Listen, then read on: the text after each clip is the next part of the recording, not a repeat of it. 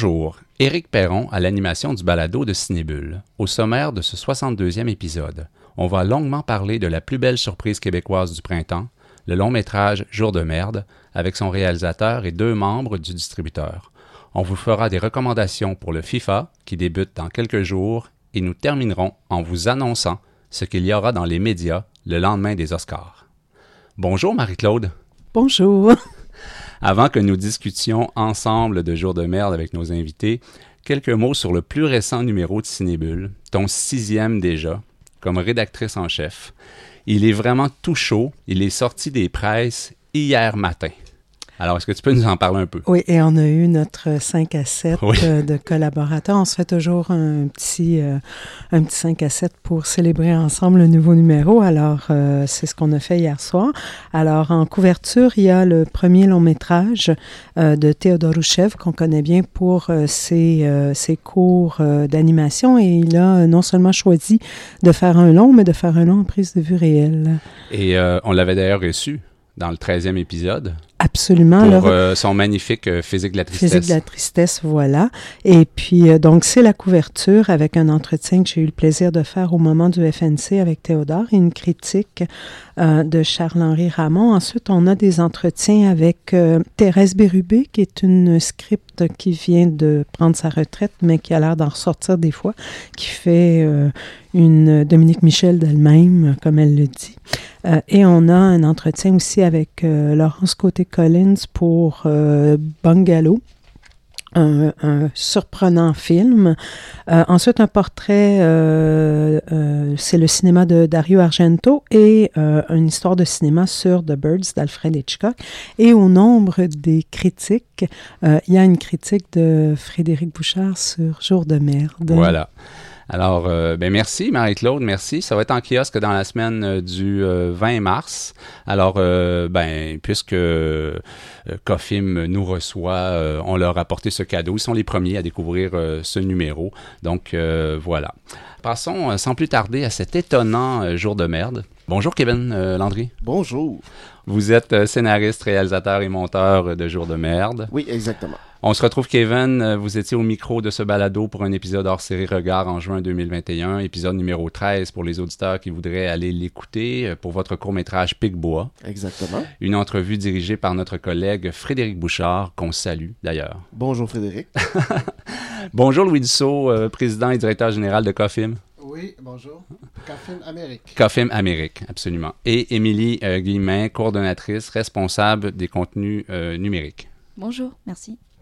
Alors, merci Louis-Émilie de nous accueillir dans les bureaux de Cofilm Amérique. Euh, si on s'est invité ici, c'est pour parler du film de Kevin, bien sûr, mais aussi du rôle du distributeur, des stratégies établies pour la sortie de ce film prévu pour le 24 mars prochain. Parlons d'abord de ce drôle d'objet qui est Jour de merde. Euh, je donne, je lis le synopsis pour situer les, les auditeurs. D'ailleurs, il est, il est, très, très, très, très, très bien écrit. Hein. C'est pas, c'est pas toujours le cas de, de, synopsis.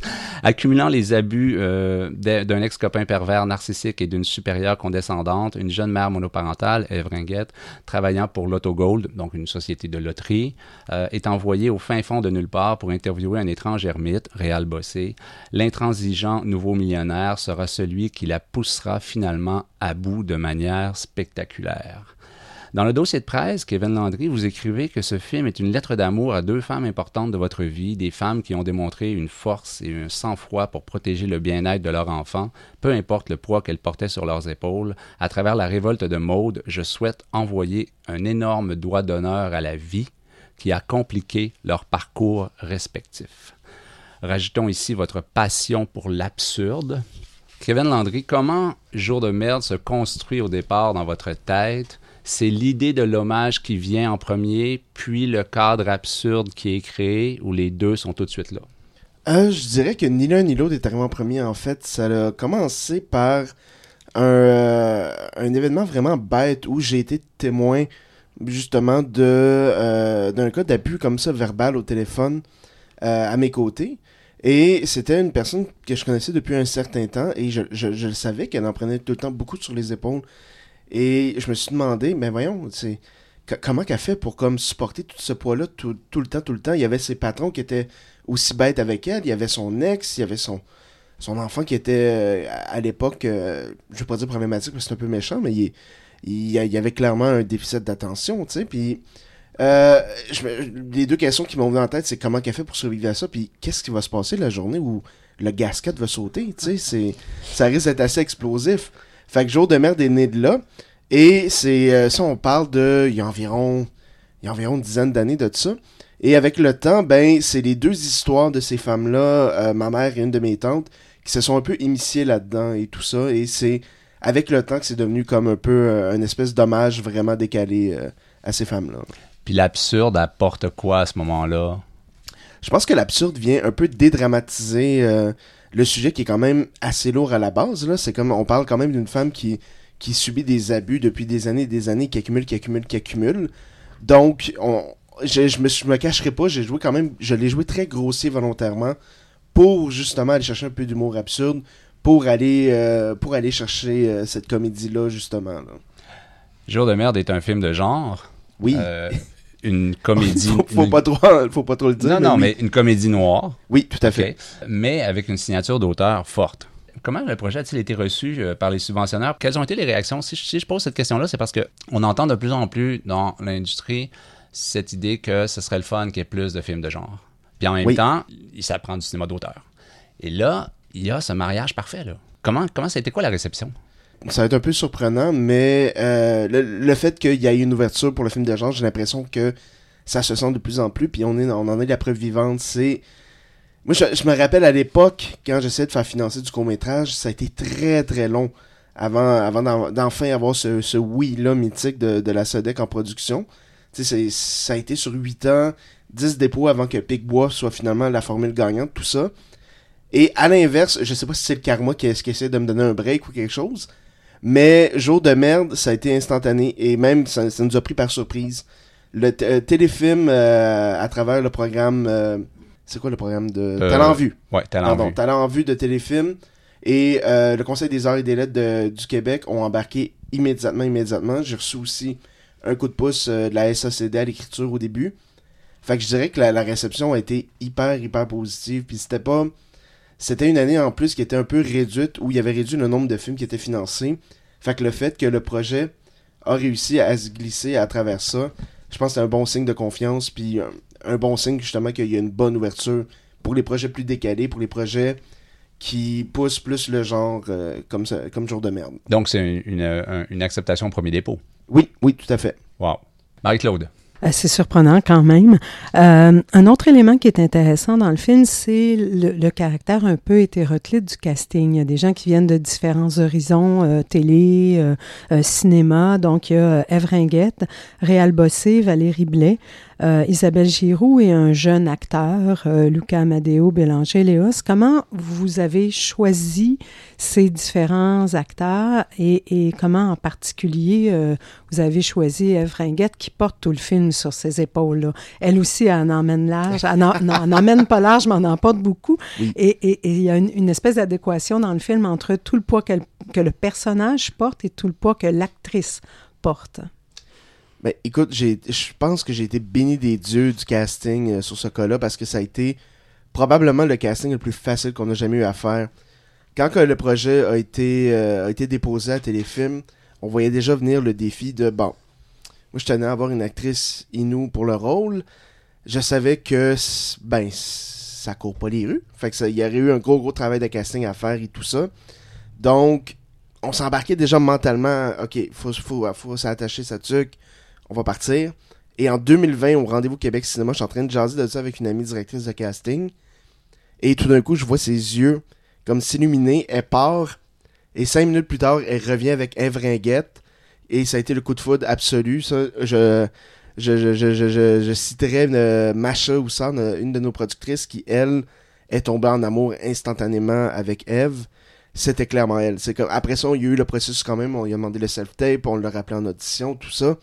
Mais le processus s'est fait super, super facilement parce que Maud, c'était clairement elle. elle. habitait le personnage. Fait au niveau de, de Maud, c'est ça. Au niveau de, de le, personnage de, de Réal, ça, ça a été euh, vraiment juste. C'était un peu plus euh, en collaboration avec mes productrices que ça s'est fait. Il avait déjà fait un court métrage avec lui. Et est en amour avec la personne, avec le, le professionnalisme et tout ça. Et moi, c'est vraiment en écoutant jusqu'au déclin qui m'a. C'est ça qui m'a convaincu Mhm. que, ok, non, non. Il y a, y a le- il y a ce côté inquiétant-là euh, qui est parfait pour le rôle. Puis après ça, le côté décalé qui vient par après, ben. Ça, je l'avais déjà vu dans, dans Mhm. Un gars exprès de chez vous, je l'avais déjà vu à la LNI, je savais qu'il était capable d'aller chercher ça. Puis c'était l'acteur, c'est comme, c'est de trouver le bon acteur qui était capable de faire la balance en- euh, entre les deux. Je trouve que Réal, euh, ça, il l'a il trouvé, euh, de- il l'a trouvé parfaitement, là. Donc, la, la Maud, euh, le, le personnage de Maud était déjà dessiné comme un personnage inou qui vit avec cette espèce de, de, de, racisme latent, avec des commentaires tout le temps un peu euh, euh, qui, qui sous-entendent que, ben oui, tu sais, vous autres, les, les, vous êtes- vous êtes pas bonnes pour élever des enfants, des commentaires comme ça. Donc, il y avait déjà cette, cette caractéristique-là dans le personnage écrit avant de rencontrer Eve. Oui, tout à fait, tout à fait. Mais je pense que ça a été, le- au niveau de l'écriture, ça a été le défi le plus important. Ça a été de trouver cette balance-là parce que je voulais pas non plus que l'identité autochtone soit, euh, soit trop importante dans son personnage. Mhm, mhm. Je voulais pas en faire une victime. Je voulais pas. De toute façon, c'est pas une histoire que moi, je me serais senti à l'aise de conter. Et même, même Eve, après ça, on en a rejasé. Et une des raisons qui est embarquée dans le projet, justement, c'était parce que c'était un personnage autochtone, mais qui vivait quelque chose d'au-delà de son identité. Fait Mhm. c'est un peu ça. Et le, le- le but de- de- d'aller chercher un personnage inou, il y, a, bon, il, y a, il y a le désir de représenter la diversité à l'écran, avec un, un personnage qui est pas comme dans les stéréotypes qu'on voit Mhm, souvent. mhm. Mais aussi, j'ai eu la chance, il y a une couple d'années, de travailler sur une documentaire télé-réalité pour APTN qui s'appelait Le Rythme. Et le concept du show, c'était que c'est des- c'était des jeunes de communautés différentes qui se rassemblaient dans une maison pour créer un show de musique. Et la majorité, euh, je pense 7 des 8 jeunes venaient de la Côte-Nord, étaient Inuits, et leur humour noir, des fois déplacé, me faisait tellement... Ben pas déplacé, mais tordu. Mhm. comme me faisait tellement mais tellement triper que j'ai un coup de cœur tout ça. Et dans ma tête je voulais c'est exactement le ton puis l'humour que je voulais dans le film. Donc il y avait le côté de d'avoir un personnage qui vient un déracinement Mhm. qui, est- qui est parti de sa communauté euh, qui était éloigné et qui peut pas y retourner pour des raisons X et Y qui sont un peu expliquées dans le film et mais il y, a- y y aussi cet, cet attachement là cet humour noir là que je, je- je sentais beaucoup chez les Inuits C'est drôle, tout le monde qui a travaillé avec des Inuits en parle de cette espèce d'humour noir où ils ont euh, cette capacité à la fois à, à rire d'eux-mêmes et euh, euh, c'est un outil qui est, qui est important. Mais- euh. Puis le fait qu'il n'y ait pas de stéréotype, c'est qu'elle apparaît littéralement comme une citoyenne, comme tous les citoyens. Oui exactement Voilà. Ouais, ben c'est une, c'est une femme monoparentale avec tout ce que ça implique. voilà Et peu à peu, justement, elle perd le contrôle de sa vie et d'elle-même euh, à chacun des commentaires racistes ou des commentaires sur comment t'éduques ton, ton, ton gars, tu devrais pas le laisser jouer à des jeux vidéo de même, c'est pas bon pour le développement du cerveau. À chaque étape, on a l'impression que euh, non seulement ça enfonce quelque chose un peu plus profond, mais elle devient de plus en plus euh, hors contrôle, tout en voulant protéger son fils. Et étonnamment, c'est progressivement au fur et à mesure de ça, on a l'impression qu'elle s'affirme davantage, notamment quand elle va euh, parler au téléphone à Luc qui vient d'arriver. Euh, D'un coup, elle, le- elle le- vraiment, elle le confronte. Puis euh, il y, a, cette espèce d'évolution du personnage euh, au fur et à mesure qu'on lui donne des claques sur la gueule, euh, qui est assez intéressant. Comment vous l'avez travaillé, cette espèce de progression euh, lente, mais assurément là, de, du personnage et de son désespoir slash affirmation? Ça aussi, ça a été quand même un, bon défi parce que on voulait. C'était le dosage qui était comme difficile à, à balancer, si on veut, à trouver. Parce qu'on voulait pas on, voulait pas que ça tombe tout dans la colère. On voulait quand même. Il y a beaucoup de, va-et-vient parce que disons que les, affaires qu'elle vit, c'est. C'est totalement absurde, là. Euh, mais je, je pourrais pas. Je pourrais pas dire comment exactement ça s'est fait. Il y a eu beaucoup, beaucoup de travail avec Eve qui a été fait là-dessus, de trouver comme la bonne balance. Et euh, Réal Bossé aussi, euh, Réal Bossé, autant pour son personnage que pour le personnage d'Eve, toute la dynamique, c'est beaucoup en tandem avec lui que, je l'ai écrit. Je me rappelle, j'ai tout le temps me rappeler une conversation qu'on a eue en après-midi, un 24 décembre. euh, c'est quoi, c'est l'an passé, je pense, ou non, il y a deux ans. Je pourrais pas dire exactement comment ça, ça s'est fait quand même assez naturellement avec leur aide. euh. Euh, le langage du film va traduire aussi cette espèce de, je dirais, de dissociation progressive qu'elle vit avec la réalité, avec notamment des moments en plongée absolue euh, qui sont assez intéressants avec son fils dans le lit, euh, des moments de distorsion sonore aussi. Je trouvais qu'il y avait des éléments qui, s'inscrivent vraiment dans, dans, votre signature et qu'on retrouvait dans des films comme Pigbois. il y a une signature esthétique très forte. C'était aussi quelque chose qui était euh, pour vous essentiel pour arriver à traduire de manière visuelle et sonore les distorsions qu'elle va vivre elle, comme personnage, les sentiments mélangés puis qui se confrontent chez elle. Oui, oui, tout à fait. Ça, ça, ça a été un travail très, très volontaire puis on a eu du fun.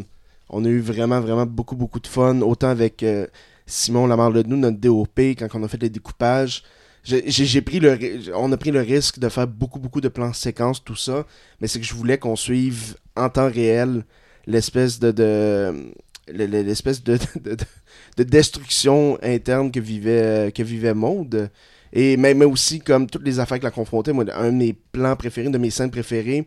Puis ça a été une des premières qu'on a tourné fait que pour moi ça a été comme ok parfait on a choisi deux bons acteurs pour elle et pour son fils Luca c'est quand elle parle avec Luc à l'extérieur de sa voiture, tout ça, on a tout tourné en un plan et ça a été one shot, one take. C'est comme dès la première, euh, dès la première première prise et de voir comme de, de, voir les réactions de Maude live au téléphone avec Luca qui fait son son je, sais pas, on peut tout sacrer sur euh, son petit Chris euh, à côté. de, de vivre ça en temps réel et tout ça en un seul plan, c'est sûr que ça a plus de punch. Mais c'est des chorégraphies, les. Euh, ah oui, oui. Ben, en, particulier la scène du repas, ben euh, qui est vraiment. L'enséquence de près de 5 minutes. Euh, mais c'est magnifique parce qu'il y a un très, très long euh, travelling avant, lentement, qui, s'avance vers elle. Puis à un moment donné, on tombe en son subjectif, on entend de son point de vue et elle est dans sa tête et elle entend comme un peu flou tout ce qui se passe. Puis à partir du moment où elle va dire « ta ferme-tu ta gueule à, une des deux sœurs, le, trajet inverse se fait en très, très lent travelling arrière. Et pendant tout ce temps-là, on a un 4 minutes euh, d'un plan qui, où elle est constamment le centre de l'image, carrément au milieu. Tu fais un Wes Anderson de toi-même. Ça, je trouve que c'est vraiment un, moment. Euh, puis c'est le moment où, à un moment donné, justement, elle se met à rire, puis à partir dans sa tête, et on lui demande Hey, euh, tu trouves ça drôle? Qu'est-ce, qui est drôle, la Moa ben, Elle est dans le lâcher prise. Elle est, elle est tout à coup dans le lâcher prise. Ah et, là, il y a quelque chose, c'est l'abandon total, et elle se, elle se métamorphose. Et j'ai l'impression que le personnage est même surpris par elle-même de ce qui arrive et de comment elle va dire à, à Gaëtan euh, Tu te rends pas compte, tes sœurs alors, comment vous avez fait ça? c'est ça la ben, question. Je, pense qu'au scénario, je l'avais écrit. Je pense que c'est difficile de, de décrire euh, mieux que ça. Au scénario, à la fin de la, scène précédente, j'ai fini juste avec Elle a snappé. Et c'est comme. C'est vraiment. ben, Vous l'avez dit, c'était comme l'abandon. C'est le moment où le, toute raison est, partie et tout ça. Donc, c'était. Ben, encore une fois, je pense que c'était la scène qui faisait le plus peur à tout le monde c'était le plus gros risque de, de, faire un ballet comme ça aussi long. Autant c'est le travail, le travail du, du, premier assistant pour garder le point sur un long traveling comme ça. Le, fait que n'importe quelle petite erreur, une réplique oubliée, tout ça, euh, ça aurait été catastrophique. Euh, ben, ben, ça aurait été catastrophique. T'es obligé de recommencer mm-hmm, euh, mm-hmm. dès, dès, le début à chaque fois. Mais sur le plateau, une fois qu'on l'a eu, ça a pris, je pense, 7 takes avant qu'on aille la bonne et tout ça. Oui, mais on avait pris une journée complète juste pour cette scène-là. Mais c'est vraiment au travail sonore. C'est vraiment quand on est rentré en conception sonore avec Michael Binet, notre concepteur sonore, que là, toute la saveur, on a trouvé comme exactement la, saveur de la scène. Parce ça, ça, ça a été un travail de maître de la part de Michael, de trouver comme la bonne balance pour faire le son subjectif. Pour, euh, pour partir dans sa tête comme ça. Je voulais vraiment sentir comme vraiment à ce point-là, c'est comme la, la bouilloire qui est sur le point qui, qui point d'exploser et tout ça. Ouais, c'est vraiment, moi, c'est ma, ma, scène préférée. Je l'ai regardée, euh, je l'ai re-revue plusieurs fois ce matin parce que je trouve qu'elle est, elle est parfaite. Il n'y a, a, pas une seconde de trop.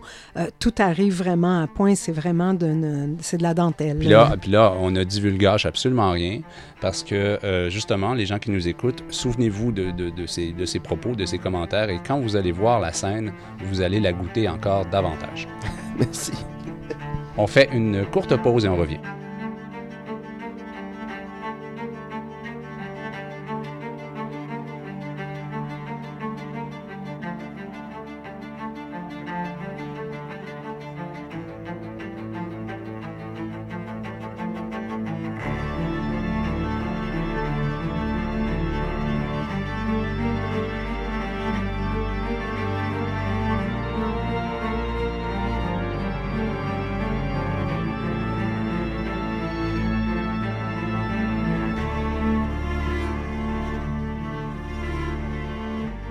De retour donc pour cet entretien sur euh, Jour de merde. Louis, à quel moment, Louis Dussault, à quel moment votre entreprise Cofilm entre-t-elle dans le projet?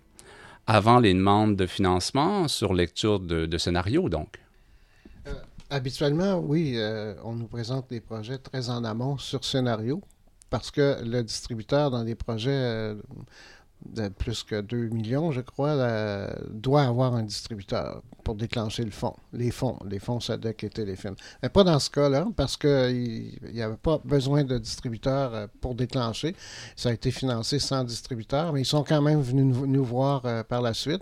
On a regardé, un, je pense, un premier, un premier assemblage, mais c'était assez un montage assez final. Ben, c'était, il était assez avancé. Il restait quand même quelques trucs à, à peaufiner tout ça, Ah, mais, mais- on arrivait quand même en fin de, Ah post-production. Ah oui, quand même. Ouais, mais vous ouais. arrivez. Là, cette fois-là, ça- si le distributeur ça- arrive tard, là. Ben, dans ces types de projets, ça nous arrive d'avoir euh, qu'on nous présente des projets euh, à cette étape euh, et euh, des projets qu'on n'a on n'a pas entendu parler en amont. Ça nous fait toujours un peu peur parce que, mon Dieu, on ne veut pas décevoir non plus pour dire, mon Dieu. T'aurais dû arrêter les frais bien avant et tout et tout. C'est très difficile parfois. Beaucoup de projets sont pas matures. Ouais. Bon, mais quand on a vu celui-là, ici, toute l'équipe, tous les quatre, euh, on, on est tombé euh, en bas de notre chaise. C'est pas compliqué. On s'est dit, mon Dieu, d'où ça sort? C'est pas possible, un film comme ça. Mais c'est tellement bon. Euh, puis euh, tu peux en témoigner. Mais, mais Ben, tant- tantôt, peut-être, Non, mais attends, tantôt, tu as dit est-ce qu'on peut sacrer? Oui. Moi, je vais te poser une question délicate aussi. Oui. OK? Cofilm, premier choix. Ah, bonne question. Une Oh my god. Oui, ben, ok. En toute transparence, c'était, on avait un, on avait un, un distributeur avec qui on était amis, on était proches en Christophe et à Justicat et tout ça, qui nous a, eux, nous avaient accompagnés de- dès le début et tout ça. Mais à un certain point, on s'est rendu compte que ben ça marchait pas au ni- niveau thématique. C'est comme, on voyait leur projet, on voyait notre projet, puis c'est comme, ça, ça fitait pas. Ça fitait pas. Et il y a eu le moment de, panique où le projet quand même était assez avancé et on se demandait ok ben là là là c'est comme là ça prend le distributeur là faut l'embarquer là tu sais puis écoute je vais tout le temps me rappeler quand on a envoyé Coffin vous avez été les premiers ça je, le confirme vous avez été les premiers à qui on a envoyé le montage et tout ça et on s'est nous autres on s'embarquait dans une ok bon ben là Coffin vont dire non là on va falloir comme ok on va retourner en montage on va l'envoyer à un autre on se disait on Ouais. se donnait six mois mettons Ouais. six mois de recherche d'un distributeur Bon. mais au premier envoi, je vais tout le temps me rappeler, la première réponse que vous avez faite, c'était c'était la lettre, je pense, de... C'était quoi? C'était pas un contrat, c'était Une lettre d'intention. une lettre, une lettre d'intention, euh, comme quoi ils prennent le film et tout ça. Et Et toi, tu, mais toi, tu pensais qu'elle allait dire non. Ben moi, ben en fait, où il aurait fallu comme avoir une discussion où il allait avoir comme un, euh, un back and forth ou, ou quelque chose, tu sais, c'est comme... c'est- Et là, tu arrive, découvres- Je, je suis pas un- je- j'ai pas de nom, le, Ouais. le film est... Le film, on, on, est, on se sentait très très en confiance avec, mais c'est ça. Et là, vous découvrez, toi Oui. et tes productrices, que Cofilm réalise qu'ils ont une perle entre les mains. Ben là, une perle, je sais pas. je- Ben, on, va laisser, on, va, on va laisser Louis continuer. On va laisser Louis Je- Je, continuer. confirme, euh, on n'avait pas parlé de perle, mais on avait parlé de, de, de genres de qualificatifs euh, se, se- se rapprochant de la perle. Là. un diamant brut, en fait, je sais pas. Mais euh, pour, pour faire un peu le pont avec, euh, avec Eve, nous, on l'a connue euh, dans, son, dans le premier film dans lequel elle a joué, euh, de, de Yves Sioui Durand, Mesnac, où elle avait été mise en nomination pour meilleure actrice au défunt Jutra. Euh, puis ensuite, on l'a connue dans un autre film euh, de, de Sonia euh, Bonspire-Boileau qui s'appelle Le DEP, qui est aussi un film qui a été financé dans le même cadre à Oui. téléfilm. Donc, on a sorti en salle qui avait fait l'ouverture euh, du, cinéma, de- du Festival du film autochtone euh, du Québec. euh, où elle joue aussi un rôle principal, un rôle très très fort. Donc euh, voilà pour Eve, nous, euh, c'est tout de suite quand on a vu qu'en plus c'était l'actrice principale, euh, c'était clair que euh, il- elle devait être utilisée au cinéma et Kevin l'a très bien l'a très bien utilisée à cet égard. Mais les références, moi, que, que- qui sont soulevées dans la critique de, de Frédéric Oh, Bouchard, déjà, le distributeur a lu la, la critique dans. Cinébule. Il va nous commenter ça live. C'est, c'est curieux parce que euh, on réfère à Fargo des frères Cohen, qui, qui est un que moi que j'ai vu, euh, le premier film que j'avais vu au Festival de Cannes quand ça a joué, ça a eu la Palme d'Or. Et ce film-là m'est resté en mémoire. euh, je l'ai vu deux, trois fois et c'est clair que euh, euh, c'est- il y a des influences de Fargo. euh, vous allez le, le- remarquer ouais. quand vous allez voir le film. Il y a aussi des, des références à Misery. Je sais pas si vous... vous- hein? Bon, c'est confirmé par Marie-Claude, euh, qui est aussi un film qui m'a marqué très fort. Oui, parce que moi, c'est pas Euh, ma tasse de thé, mais. Non, Non, mais le côté anxiogène. Exactement, le côté anxiogène. Et euh, cet aspect-là m'a été confirmé par, euh, par euh, un exploitant de salle qui a vu le film euh, au, euh, le 1er mars là, au cinéma impérial, qui s'est assis. Ils disent, je m'assois en arrière. Parce que moi, je, je regarde les films une demi-heure, puis euh, habituellement, je, je- après une demi-heure, c'est clair. Euh, ben là, si, si tu t'en vas, euh, fais pas de bruit, là. Dérange pas les autres. Après ça, à la fin de la, de la séance, j'étais à côté de Valérie Blais, d'ailleurs. À, à la fin de la séance, il était encore là. Et bon, il vient me voir, il dit c'est rare que je reste euh, au- jusqu'au bout d'un film. Il dit ça, c'est- quel film, quel film. Alors, c'est- bon de savoir que toute l'équipe, on a adoré ça. On a trouvé plein de qualités à ce film-là. On s'est dit que c'est- pour nous- on n'est pas très film de genre à, au- à Café Amérique, mais quand c'est un grand film, euh, il n'y a plus de genre. C'est un grand film, point. Comme un documentaire, c'est un grand film, c'est pas parce que c'est un documentaire. Bon, voilà. Là, c'est un, film de fiction qui aurait très bien figuré, par exemple, euh, au Festival Fantasia. Ouais. Mais comme le film était terminé, qu'on nous a offert un tapis bleu euh, VIP au rendez-vous du cinéma québécois, on voyait pas pourquoi on, a- on de- on devrait attendre six mois. euh, puis sortir le film euh, six mois, sept mois plus tard, alors que tout est prêt. La- L'affiche était prête, la bande-annonce était prête, euh, voilà. Donc, euh, on, on s'est lancé euh, pour ben, je- cette soirée euh, à l'Impérial qui s'est extrêmement bien passée. Et pour que, euh, justement, il en reste euh, un témoignage, on avait embauché une équipe pour filmer, euh, faire une espèce de vox pop et en même temps faire euh, un petit portrait de chacun des personnages du film, y compris euh, le réalisateur. Euh, qui, qui donnent leur impression avant, avant la projection et après. Alors, euh, c'est lancé sur les réseaux sociaux. Il y a déjà deux capsules de Ouais. lancées. Il en reste, il en reste deux autres. Ouais, là, tu vois, un- vous allez un peu vite, Louis. Mais là, ça, ça, non, non, oui, mais non, ça, c'était le travail, en fait, Oui. d'Émilie. Oui, Euh, non, mais c'est ça. Mais on va y revenir tout à l'heure parce que j'avais une question. Il y a des étapes communes à la sortie de chaque film, mais quelle a été la stratégie spécifique à Jour de merde? Quand vous découvrez ce que vous avez, là, vous, vous, vous développez une stratégie. là. Oui, ben d'abord, c'est- c'est la, la première image que les gens ont euh, d'un film, c'est c'est la- c'est l'affiche. Oui. Euh, on avait suggéré, on a des gens qui travaillent, qui nous proposent des affiches. L'équipe du film euh, a plutôt décidé de nous en offrir une euh, affiche de leur conception. Donc, c'est vraiment le produ- la production qui a, qui a proposé cette affiche, euh, qui est quand même très originale aussi, aussi originale que peut l'être le film. Je pense que l'affiche et le film aussi, quand on regarde l'affiche, c'est le film. Euh, il y a une adéquation totale entre Ah, mais l'affiche et euh, le film. finalement, là, vous êtes en vacances là, sur ce film-là. là. Ouais. Puis il y, a eu, ben, il y a eu quand même eu la bande-annonce où euh, on a fait des propositions, c'était plus long. Mais, oui. mais, mais, mais la, la bande-annonce aussi, c'est comme ça représente tellement bien le film. Le, le côté anxiogène puis le côté euh, ça, Mathieu a fait une job superbe. Ah ouais, c'est euh, le monteur, euh, il, il monte euh, la, la majorité de nos bandes annonces. C'était le monteur de Rock de Mers. C'est comme ça que je l'ai connu, en fait. Rock de Mers me l'a présenté à la suite d'un film qu'on a sorti, de, de, qu'il avait produit. Euh, On rappelle, on rappelle que donc tu, tu es monteur, Kevin. Vous êtes monteur de, Oui, il y a, de, y a de ça, Jour de c'est merde, comme- mais, mais, mais les bandes annonces sont montées par quelqu'un à part. Voilà. Nous, on a, on a quelqu'un qui monte nos bandes annonces. Il est génial. C'est c'est quelqu'un qui ne fait que ça, monter des bandes annonces. Alors, euh, il nous fait des propositions, puis euh, on n'impose jamais une bande annonce à un réalisateur ou une réalisatrice. Il faut vraiment que ça se fasse, euh, que conjointement et qu'on s'entende. Ben, C'est sûr qu'à un moment donné, quand il n'y a, pas d'entente puis qu'il y a des échéances à respecter, il faut, il faut mettre le point sur la table puis dire bon, ben, ça va être ça, va être ça. Mais c'est rare qu'on arrive jusque-là. Puis avec ça s'est bien passé avec Kevin, qui a fait des, des- des propositions constructives, que je dirais. Je dirais, Mais ça- est-ce que- ça, est-ce ça que- s'est amélioré d'une certaine façon. Et Mathieu et lui se sont très bien entendus. Mais Ça a été quand, une super quand euh, relation, ouais. ouais. Tu veux compléter? Ah ben en fait, je- je- j'aurais rajouté que dans la vie, c'est c'est un peu mon gagne-pain, je suis monteur. Oui. Fait que, veux, veux pas, à la base, je suis vraiment très très difficile et je vais être... euh, je, je- je suis un peu micromanager quand on parle de montage. Et j'ai pas senti que j'ai eu besoin de le faire là. C'est comme la proposition avec laquelle Mathieu est arrivé, ça a été des, des, des ajustements, mais à la base, euh, j'ai j'ai vraiment adoré. là. En fait, même, c'est le, le concept que moi j'avais pitché au début fonctionnait pas, mais c'est parce que c'est mon concept qui marchait Ouais. pas.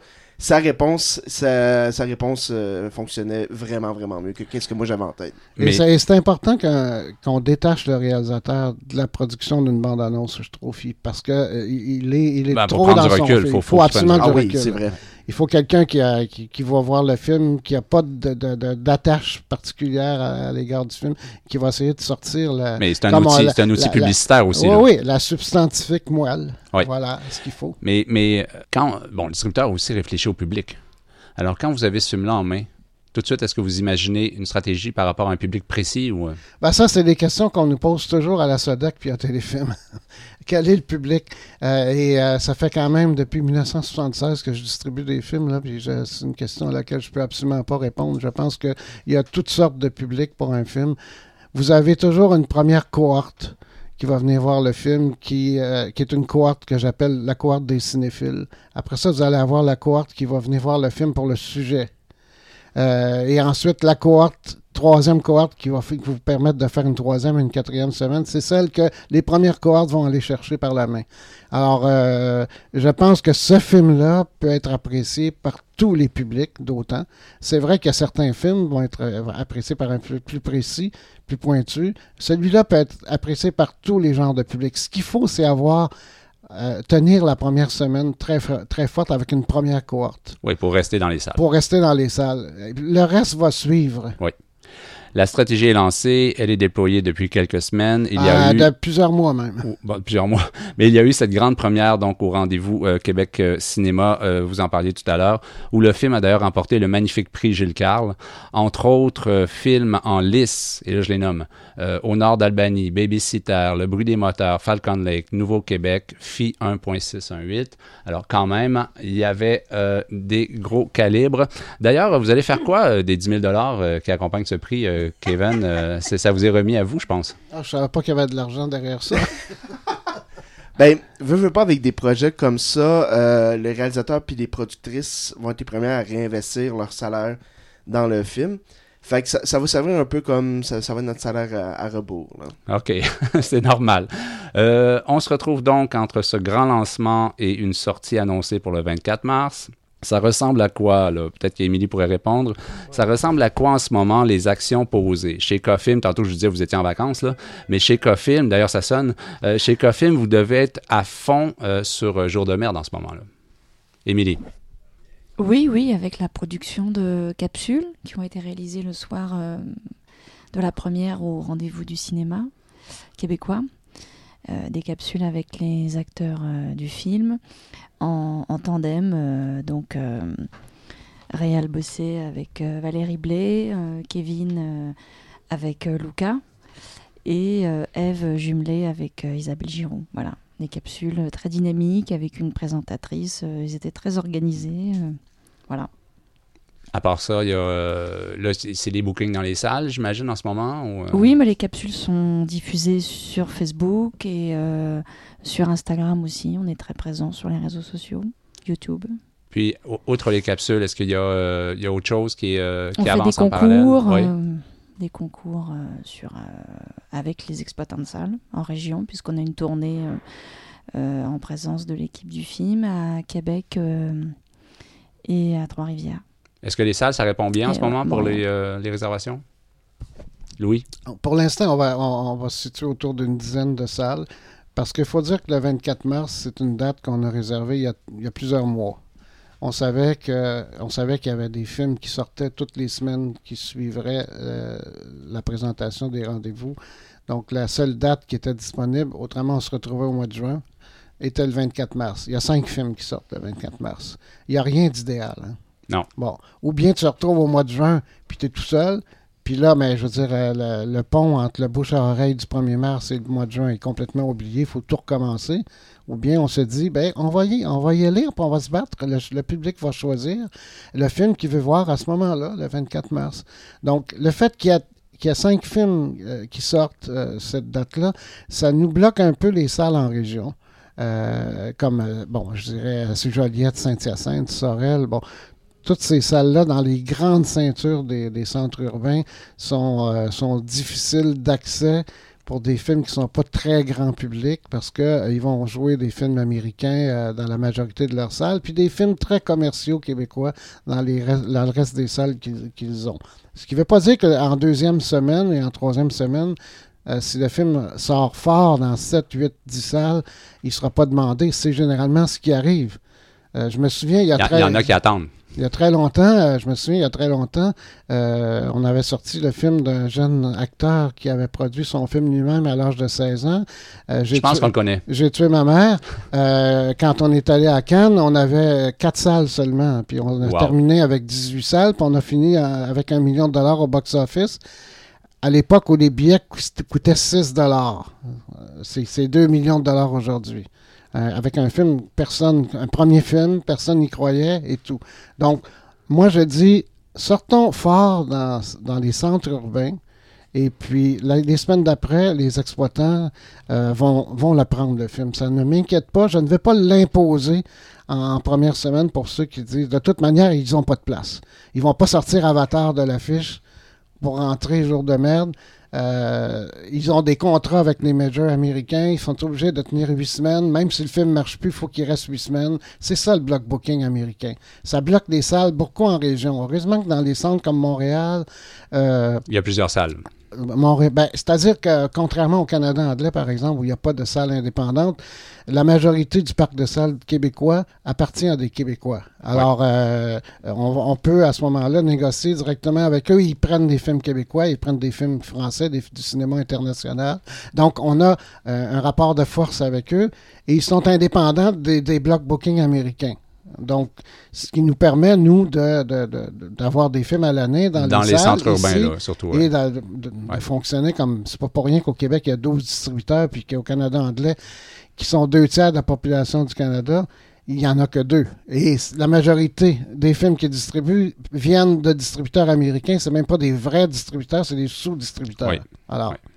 voilà, c'est dit. OK. Euh, Kevin, euh, ton rôle dans toute cette promo, euh, est-ce qu'il te va? Tu es à l'aise? C'est parfois quelque chose de difficile pour les créateurs. C'est la pire partie. Là, ouais. Ah ouais, je, pense, Ah, je pensais que tu allais me dire le contraire. T'étais à l'aise. Ben, j'ai l'air à l'aise, mais je suis le petit canard avec les, les, les pattes qui se font aller en dessous, là. C'est, j'ai, j'ai tendance à me mettre les pieds dans la bouche des fois puis à dire la, la mauvaise affaire au mauvais moment et tout ça. Fait que la minute qu'on met un micro d'en face, il y a tout le temps comme ce petit stress-là. euh, Bon, de- ben là, ça s'est bien passé, là. J'espère. Ouais. On va savoir après. mais Ce matin, Ben, il y a- non, il y a- ce matin, ça s'est bien passé. Il y a ouais. une relation de confiance qui doit s'établir. Ben, nous, on est habitués. On sait que euh, deux mois avant, euh, tout le monde est relax. Plus on se rapproche de la sortie, les réalisatrices et les réalisateurs sont extrêmement nerveux. On joue un peu un rôle de psychologue aussi parce que euh, c'est une- il faut calmer le jeu. Il faut installer un climat de confiance. Nous, on sait, on sait ce qu'on fait. C'est sûr qu'on nécessairement, on, sait tellement ce qu'on fait, on en fait tellement qu'on on manque de, le communiquer. Euh, et euh, ça, des fois, ça, insécurise. Nous, on comprend ça que ça puisse insécuriser. C'est leur bébé. On, sort 14 films par année. Euh, si celui-là marche pas, on se dit, ben, on va se reprendre sur l'autre. Les autres, c'est dans trois ans leur prochain film. On est très conscient de ça. Et on ne veut pas se tromper non plus parce que euh, on a une obligation de réussir. Parce que euh, ils ont fait le film, il est très bon. Maintenant, euh, la balle est dans notre camp. Il faut que euh, ce, bon film rencontre son public.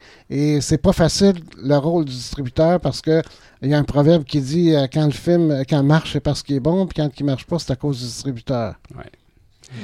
Euh, le temps a littéralement explosé, mais on est tellement enthousiaste sur ce film. Louis, vous mettez la table parfaitement à, ma, dernière question, donc je vais la poser. Euh, Kevin, les premières présentations euh, d'un film pour un réalisateur qu'il a porté pendant des années, Louis le disait, sont très stressantes, importantes. Euh, est-ce que les premiers échos, puisqu'il y a eu des projections au Rendez-vous Québec Cinéma, est-ce que les premiers échos du public te surprennent? Je dirais pas, ben, sur- surprendre, c'est peut-être pas le bon mot, mais j'en suis très, très, très heureux, là. Non, mais je voulais Ça, pas te demander, est-ce que ça te fait plaisir, là? Tu sais, t'as gagné, t'as gagné. je ben tiens, non, mais je tiens le- à mon mot surprendre. Est-ce que tu as eu des choses que tu n'avais pas vu venir, là?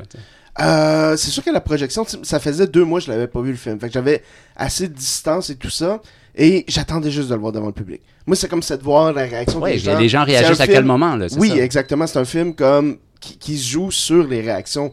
Et tu veux, comme, t'as hâte de savoir. Oui, il y a un plan. Je, je veux pas révéler le punch, mais il y a un plan où moi puis les productrices, on se tenait par la main parce que c'était le plan qui ça passait ou ça cassait. Si le monde riait là, on savait que pour le reste, c'était parfait. Et comme de fait, à la première projection, ça a été un gros fou rire. Fait que c'est comme, on les avait dans notre poche. C'était parfait. OK, Et, euh, formidable. Et en termes de surprise, ben, c'est sûr que le, le prix Jeu de cartes, ben, ça, ça, ça, j'ai- j'étais habillé euh, avec mon hoodie, ma tuque, parce qu'on nous a pas avertis, on nous a rien dit. Et on était contre des grosses pointures. Fait que ça, ça, ça a été une méga surprise. Mais on va le prendre. On va Ben, le je l'aime ma question dans ce cas-là. Tu as été surpris par, par le prix? Ça, le prix nous a, ouais, il nous a pris vraiment, euh, ouais. Hey, c'est formidable. Merci Kevin, euh, Louis, Émilie, merci beaucoup euh, d'avoir accepté notre invitation. Et euh, qu'est-ce qu'on vous dit? Merde pour la suite? Ben oui. Ça sera pas un jour de merde. Merci beaucoup, merci. Merci.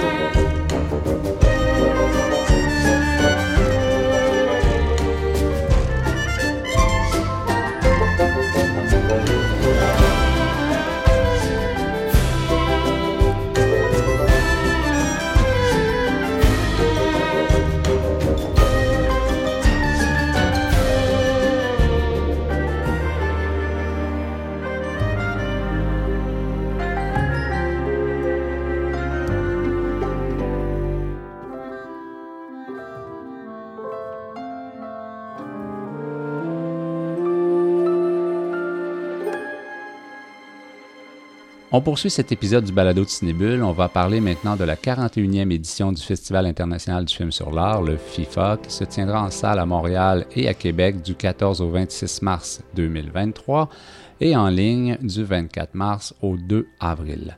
Marie-Claude est toujours avec moi. Marie-Claude suit le FIFA depuis des années. Effectivement, depuis, euh, le début du FIFA, euh, pratiquement. Puis là, ça ne dérange FIFA. pas que j'ai dit 41e édition, ça ne dérange pas. Ben non, ça veut dire que j'ai minimalement 41 ans. Tu as commencé à l'âge d'un Ah, an. écoute, j'étais dans le ventre de ma mère, j'y allais déjà. OK. Et on accueille euh, Sarah Dumaresque pour une première présence à ce balado de Cinébule. Bonjour Sarah. Allô? Sarah est une collègue de l'Association des cinémas parallèles du Québec. Elle est chargée de projets numériques. Elle a beaucoup travaillé au cours de la dernière année sur Parle Cinéma, une plateforme éducative pour apprendre le langage cinématographique pour permettre aux élèves d'école secondaire de réaliser des films. Une plateforme qui vient tout juste d'être mise en ligne. Vous mettez ça sur Google et ça sort immédiatement Parle Cinéma en un seul mot. Voilà.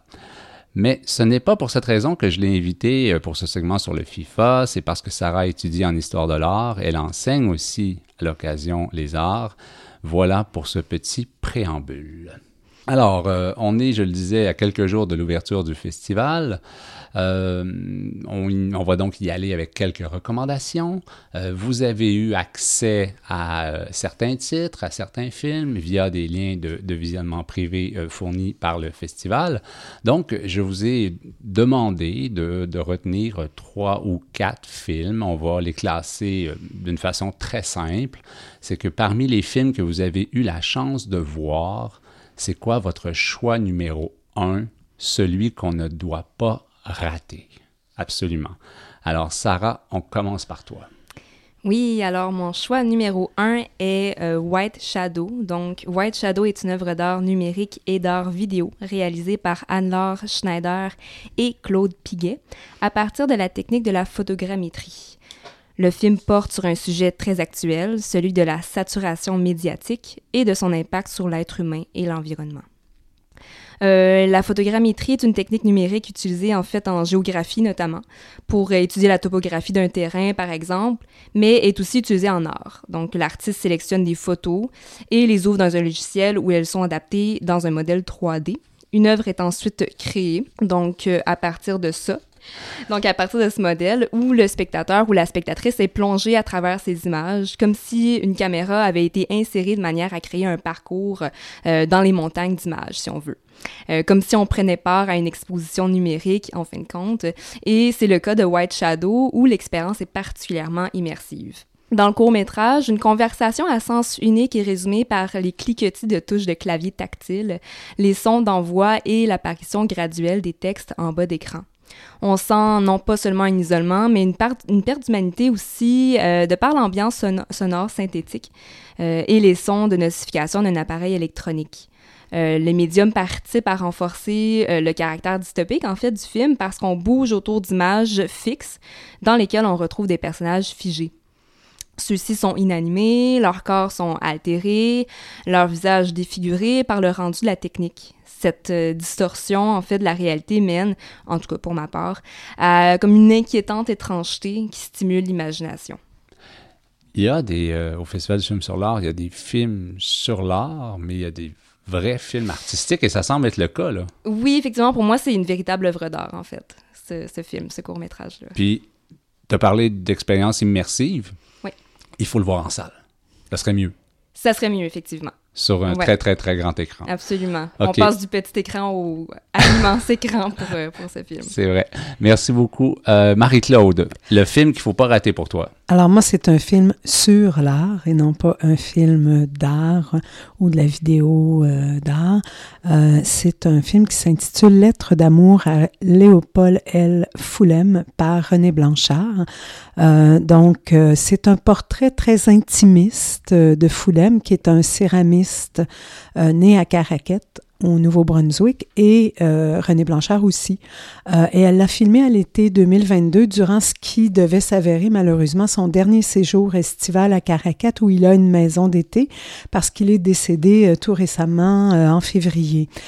Foulem, c'est un personnage à nul autre pareil. C'est un de son, de son aveu même, un drop-out. Il a doublé deux fois sa dixième année, il a arrêté d'aller à l'école, il n'aimait pas ça, mais par la suite, il a étudié euh, à l'école euh, d'artisanat euh, du Nouveau-Brunswick à Fredericton, un petit peu à l'Institut des arts appliqués de Montréal, mais surtout, il a été diplômé du Alberta College of Art and Design. Et après avoir enseigné la céramique au niveau collégial, je pense qu'il a enseigné au Cégep du Vieux-Montréal dans l'ancien programme. Il est devenu prof à l'Université Concordia où il a enseigné jusqu'à sa mort. C'est vraiment un, artiste euh, qui combine à la fois une démarche euh, de, de, de, céramistes classiques, mais rapidement, ça va devenir des céramiques qui sont vraiment des sculptures euh, qui fait à partir de toutes sortes d'objets trouvés. Alors, c'est un collectionneur compulsif euh, et il va intégrer des choses qui appartiennent vraiment aux arts populaires, euh, des figures de Mickey Mouse et toutes sortes de trucs dans des propositions de céramique sculpture qui sont teintées d'humour avec euh, parfois un, un, discours à certaines époques de sa vie très engagé, très queer. Et euh, il est considéré vraiment à juste titre comme un des très, très, très grands céramistes canadiens contemporains. Euh, il y a des œuvres un peu partout dans les musées, dont le Victoria euh, Anne Albert Museum, pardon, à Londres. Euh, mais c'est, à la fois à ça qu'elle s'intéresse, mais pas vraiment. C'est l'homme qui l'intéresse et euh, son, son caractère très particulier, son quotidien durant cet été-là, avec euh, sa sœur qui s'occupe beaucoup de lui, son mari, quelques amis proches, ben, le mari de, de Foulem, pas de sa sœur. Là. et au fond, ce qu'elle lui avoue, et c'est un moment très émouvant, c'est que petite fille, euh, elle, a découvert euh, tout un autre monde en allant dans la petite boutique, dans l'espèce de petit pawn shop, de petites boutiques de, de, de toutes sortes de choses, boutique une petite boutique artisanat cadeau. Euh, et elle disait quand on rentrait dans cet univers-là avec sa mère qui était là et lui, tout à coup j'avais accès à tout un autre monde. Et c'est à cette espèce de, de, de je dirais, d'émerveillement de l'enfant euh, qu'elle euh, qu'elle voulait, euh, donc elle voulait lui, lui dire à quel point elle s'était émerveillée devant des choses grâce à lui. Donc, c'est vraiment une espèce d'hommage à un ouvreur de, de curiosité. D'où l'idée de, du titre Lettre d'amour. l'idée de la lettre d'amour, et c'est vraiment un regard comme elle, elle seule sait le faire, plein de tendresse, d'amour, de sensibilité, comme elle l'avait fait, par exemple, dans Le silence, avec ces hommes blessés par les abus. c'est vraiment un portrait émouvant, plein d'humanité, d'un céramiste qu'on méconnaît trop et je trouve ça dommage parce que c'est vraiment un grand céramiste. Alors voilà, ça a été mon coup de cœur euh, parmi ce que j'ai vu parce que moi j'ai eu la chance de le découvrir à, un moment où on avait acquis, lorsque je travaillais au Musée des beaux-arts de Montréal, quelques œuvres de Foulem et euh, je dirais que sans ça, j'aurais peut-être jamais été en contact avec cet artiste merveilleux. Et je me disais que c'est un, moment particulier, surtout qu'il vient tout juste de mourir, pour découvrir à quel point c'est un personnage haut en couleur et intéressant. Oui, puis René Blanchard a fait ça avec trois bouts de ficelle. Oui, mais beaucoup, beaucoup, beaucoup d'amour. Oui, oui, oui, ça se, ça se voit. Alors, euh, passons à d'autres recommandations. Donc, ça, c'était vos, euh, vos préférés, euh, les films qu'il ne faut pas rater. Sarah, si je te demandais de, nous parler de deux autres films que tu, que tu as eu la chance de voir et que, que tu trouves vraiment bien. Oui, alors le premier, en fait, je m'étais dit que je ne parlerais pas d'une œuvre qui porte sur l'art pictural parce que j'avais envie d'explorer des disciplines auxquelles je suis moins familière et que j'avais envie aussi de mettre de l'avant des techniques qui ne s'apparentent pas aux arts dits majeurs euh, tels que la peinture. Exercice qui réussit très bien le FIFA d'ailleurs cette année avec vraiment une, programmation euh, très, euh, qui est bien multidisciplinaire. Mais le film euh, biographique est en fait un film documentaire biographique sur euh, Charlotte Salomon, réalisé par Delphine et Muriel Coulin, est pourtant un de mes coups de cœur de la programmation. Et en plus, j'ai découvert euh, une artiste que je ne connaissais pas, une artiste qui s'aventure quand même assez loin de la peinture traditionnelle. pour faire une brève présentation, Charlotte Salomon était une artiste peintre allemande, issue d'une famille juive, ayant été active dans la période de l'entre-deux-guerres. Euh, donc Charlotte Salomon, La jeune fille et la vie, donc le nom du film, est un film ayant donc pour récit la vie de l'artiste, magnifiquement raconté non pas seulement par la réalisatrice et la scénariste, mais aussi par l'artiste elle-même à travers ses œuvres.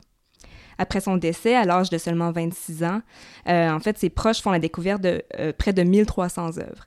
Euh, ce sont donc, donc, ces dessins, en fait, qu'on voit défiler à la largeur de l'écran et qui nous racontent la vie de l'artiste, puisqu'elle représentait des scènes de sa vie, dans lesquelles on retrouve des personnes de son entourage, donc sa belle-mère, ses grands-parents, euh, son père, euh, accompagné euh, occasionnellement de typographies qui servent à indiquer les paroles, un peu comme dans une bande dessinée. Et pourquoi pas comme dans un film, parce que la typographie s'est effectivement avérée utile pour tracer la vie de l'artiste et ainsi en faire un scénario de long métrage. Euh, donc, ces œuvres sont colorées avec des techniques mixtes, euh, tantôt froides, tantôt chaudes. Elles sont comme des morceaux de récits expressifs qui nous guident dans les émotions ressenties par Charlotte, euh, une femme qui est profondément sensible. Par ailleurs, la musique accompagne parfaitement bien les récits et les dessins. Elle change d'intensité au gré de l'intensité de la touche de l'artiste, ce qui est vraiment intéressant à voir. Et selon moi, inutile donc de créer des animations spectaculaires pour faire un bon film sur l'art pictural. On a besoin que d'une histoire vraie, euh, des œuvres révélant une sensibilité assumée et d'un travail irréprochable de la part de l'équipe du film. Donc, on s'attache à la simplicité de la technique des œuvres, du film et bien sûr à l'artiste qui se montre vulnérable à travers l'histoire. Mais c'est vrai que c'est une trame extrêmement sensible et que c'est simpliste. Puis là, c'est pas mhm. dit du tout dans. c'est pas négatif. Exactement. OK? Tu as, tu as vraiment mis le doigt dessus parce que c'est pas besoin d'être complètement extraordinaire pour toucher les gens. C'est euh, un, un, parcours qui est magnifiquement illustré par, euh, par ses créations. Absolument. Ouais. Alors, euh, qu'est-ce que tu nous proposes comme troisième film? Comme troisième film, c'est encore une fois un film sur un artiste. Euh, et euh, cette fois-ci, donc, c'est sur un artiste qui s'est plus penché sur euh, des disciplines bon, plus loin de l'art pictural, soit la musique et l'architecture. La musique ne vient pas toujours de la musique, c'est ce que dit un des anciens étudiants de Yanis Xenakis, pour le citer, dans le film documentaire sur le compositeur, architecte et ingénieur ayant été précurseur dans la musique électronique en fait. Euh, le film Xenakis Révolution, le bâtisseur du son, donc il porte très bien son titre d'ailleurs, est réalisé par Stéphane Gaze, si je prononce bien son nom. Mm-hmm. Euh, en fait, le film nous montre quelque chose de fort intéressant. Donc, comment la composition musicale de Xenakis n'est effectivement pas influencée par euh, d'autres musiques, mais créée à partir de ses expériences et de ce qui l'entoure, dans, dans toute sa spatialité, en fait. Euh, il se laisse inspirer par son vécu pour une création musicale qui sera pionnière, en fait, dans la composition contemporaine. Et ceux et celles qui connaissent la musique contemporaine savent que ce n'est pas quelque chose qu'on écoute en road trip ou qu'on entend au bar. Mais, mais il s'agit d'une musique savante qui fait table rase avec la musique classique. OK. Et... C'était un film que j'avais dans ma petite liste à moi aussi. oui. Euh, oui, parce que Xenakis, c'est quelqu'un qui, qui, qui, qui est fabuleux, euh, difficile euh, à, à, écouter longtemps quand même, c'est exigeant, euh, mais c'est aussi, on découvre aussi l'homme derrière, et ça c'est assez intéressant de voir comment jeune étudiant en ingénierie va être happé par la guerre et il va décider de s'engager dans la résistance grecque jusqu'à prendre les armes et à être victime à un moment donné d'un bombardement qui va carrément le défigurer. Hein, il, y avait, il, y avait un œil de verre, mais aussi si on l'a condamné à mort dans son pays, d'où l'exil en France, et il va s'installer en Corse parce que c'est ce qui lui rappelle le plus sa Grèce natale, et il va devenir euh, l'assistant de Le Corbusier. Mhm. euh, donc, c'est un musicien sans formation musicale, un architecte sans formation en architecture, un ingénieur fasciné de mathématiques qui va devenir l'inventeur d'une musique qui veut faire table rase des traditions occidentales pour repartir d'autres choses. Euh, et c'est très mathématique, euh, mais en même temps, euh, c'est un programme assez, assez fabuleux. Il n'est pas juste inventeur de, de, la musique électronique, mais aussi euh, de tout ce qui est les spectacles son, lumière, laser et tout ça. Et dans une, au tout début du film, il y a une phrase qui est assez magnifique qu'il dit et qu'il reprend, qu'on a repris à la fin. Il disait, il ne s'agit pas seulement de faire des sons et de la musique, mais il s'agit de transformer l'homme aussi. Mais je vous fort. écoute, là, c'est extrêmement intriguant. Oui, oui, et à travers les, puis, notamment puis, sa fille, c'est comme qui est une artiste elle aussi, et la maison qu'il s'est construite, qui est un peu comme sa dernière œuvre, mm -hmm. euh, avec le signe oméga sur le toit. En tout cas, c'est bien, bien. Qui est la dernière lettre oui, de l'alphabet grec. grec. Ouais. Ok, là pour reprendre un terme là, assez assez connu, est-ce que c'est très niché ou euh, ça va euh... Non, l'approche cinématographique est, est, très très très euh, facile d'accès. C'est sûr que l'œuvre de Xenakis est difficile d'accès. Est-ce que l'approche est ludique? L'approche est... Non, c'est pas ludique, okay. mais c'est vraiment très bien fait et facilement accessible à n'importe qui. Pas okay. besoin d'être un spécialiste de musique non, électronique euh, pour regarder ça. Sarah, quelque chose à ajouter sur, ben, sur ce titre? Je, je suis vraiment d'accord avec Marie-Claude. En fait, pas besoin de connaître Xenakis ou d'en être fan pour apprécier le film, dans lequel il n'est pas question non plus de calcul mathématique, puis heureusement pour moi, parce que j'y comprendrais rien. ceux, ceux et celles qui me connaissent savent que je, je ne comprends rien aux mathématiques, mais c'est vraiment un film sur vraiment l'homme qui met en relation toutes ses passions qu'il exploite sans retenue. Donc, euh, j'ai vraiment beaucoup Et dans apprécié. un langage très personnel, il ne savait pas lire et, et, et, écrire la musique. Il s'est fait un langage musical. C'est assez fabuleux à voir. Là, ça okay. fait... Donc, un film où la qualité sonore est importante. Ah, ben oui. Donc, euh, si on le regarde en ligne, en tout cas, bref. Casque d'écoute Vaut mieux être en salle. Ou, euh, okay. ouais. Ouais.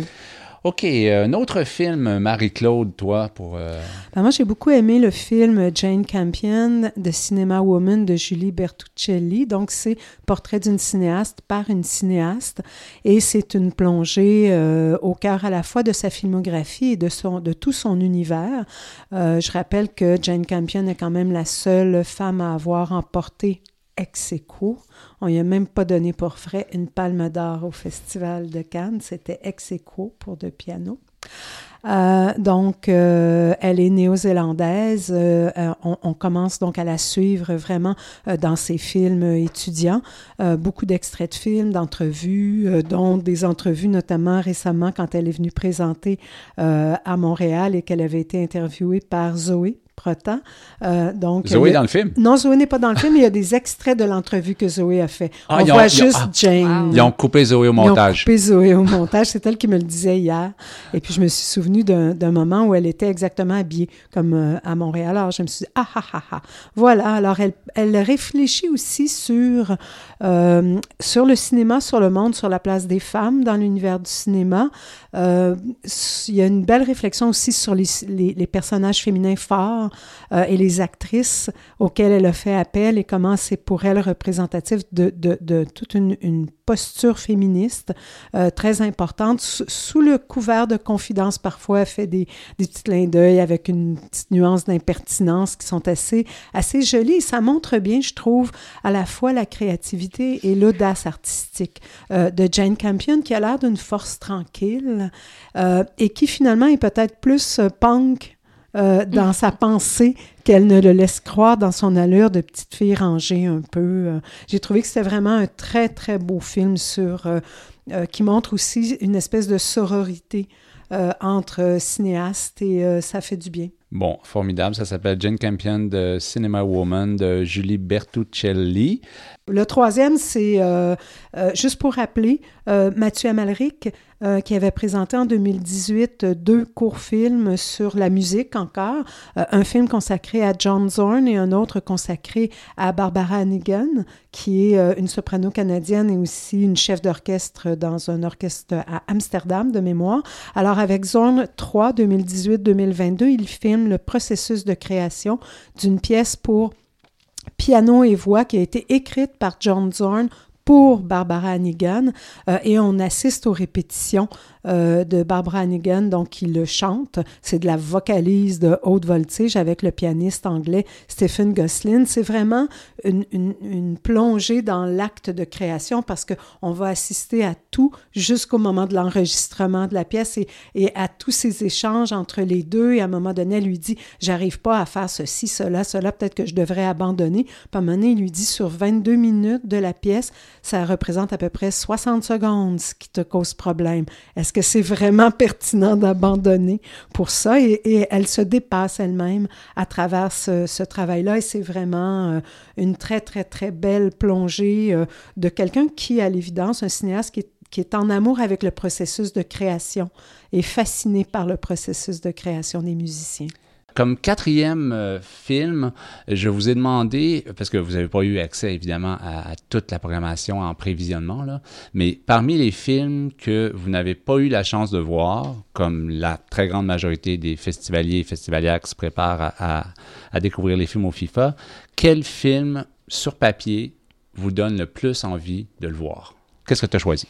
Eh bien, le film que j'ai choisi, que j'aurais bien hâte de voir, c'est le court-métrage Rita le Tendre, Ligne de force. Euh, un film québécois, donc euh, réalisé par Benoît Ouellette, mettant en vedette le travail, bien entendu, de Rita le Tendre, peintre québécoise qui nous a quittés en 2021, mais aussi le travail de la chorégraphe Soraïda Caron. Euh, le film est tourné en région, dans le musée du Bas-Saint-Laurent. Euh, puis on devine en fait que la chorégraphie s'inspire euh, du mouvement des œuvres de Le Tendre qui y sont exposées et que les danseurs, danseuses déambulent à travers le musée et donc devant les différents tableaux de l'artiste peintre. Donc c'est ce que je devine. Et j'adore ces films en fait qui mettent en relation deux ou plusieurs disciplines, ici la peinture et la danse, surtout lorsqu'il s'agit d'abstraction, puisque ça laisse vraiment place à une liberté créative et c'est tout à propos pour un artiste qui a fréquenté les automatistes. Euh, je serais curieuse de voir en fait à quel point la chorégraphie s'inspire du travail pictural de l'artiste, car on sait euh, qu'il y, euh, y, avait vraiment, ben, il y avait de la danse chez les automatistes, hein, notamment avec Françoise Sullivan. mais Françoise Riopel aussi. oui, c'est ça. Puis on en oublie aussi là. Ben, après Jeanne Renaud, mais elle n'était pas mhm. signataire. Exact. Donc, ça serait vraiment, euh, je serais curieuse de voir là, euh, justement les, euh, les parallèles entre, entre ça, puis de voir si Caron s'en est inspiré ou si c'est une proposition qui est complètement contemporaine, mais pour ça, il faut le voir pour le découvrir. Donc, ça, c'est un court-métrage? Un court-métrage de 21 minutes, oui. OK, merci. Alors, Marie-Claude, est-ce que tu as quand même un film que tu as envie de, de J'en ai plein que j'ai de non, voir. Non, mais parle-nous d'un film. Mais oui. En fait, j'ai choisi le film qui va être euh, le film d'ouverture, euh, qui est Inside My Heart de Saskia Bodeke, euh, donc Pays-Bas euh, en fait, c'est une expérience assez intéressante. J'ai euh, hâte de le voir et je veux le voir sur grand écran parce que je pense que c'est un film de grand écran.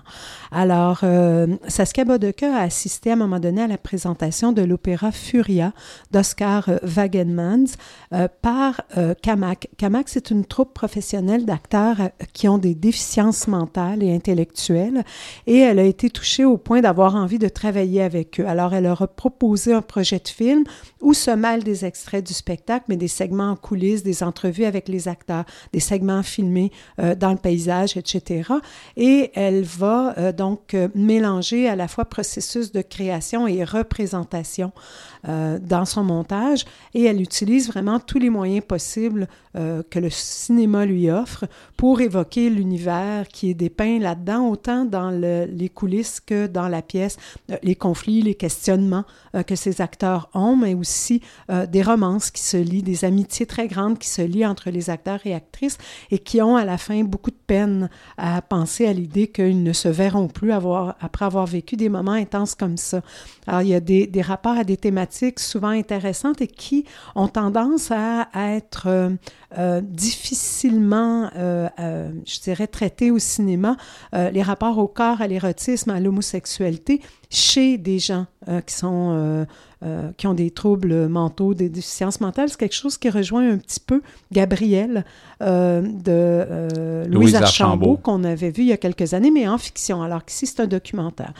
Saskia Bodekes, c'est quand même pas n'importe qui, c'est une grande artiste multidisciplinaire néerlandaise. Elle est metteur en scène de théâtre, d'opéra et de cinéma. elle travaille depuis des années avec Peter Greenaway, avait fait un film qui s'appelle The Greenaway Alphabet. Euh, donc, il avait gagné plusieurs prix. Donc, c'est toute l'équipe sera là euh, pour l'ouverture. Alors, j'ai bien, bien, bien, bien hâte d'aller voir ça. Écoute, euh, je trouve qu'avec ton choix, tu n'as pas pris beaucoup de risques parce que. Comme c'est le film d'ouverture, habituellement, on essaie quand même de, de, de, de présenter une œuvre de, grande qualité. Je ne devrais pas être déçu par les images que j'ai vues. En tout cas, c'est prometteur. Voilà. Merci, Marie-Claude et Sarah. Merci, merci pour l'invitation. Bonne suite dans votre découverte de cette 41e édition du FIFA qui démarre dans quelques jours. On fait une pause et au retour, on jase Oscar avec Simon Alary.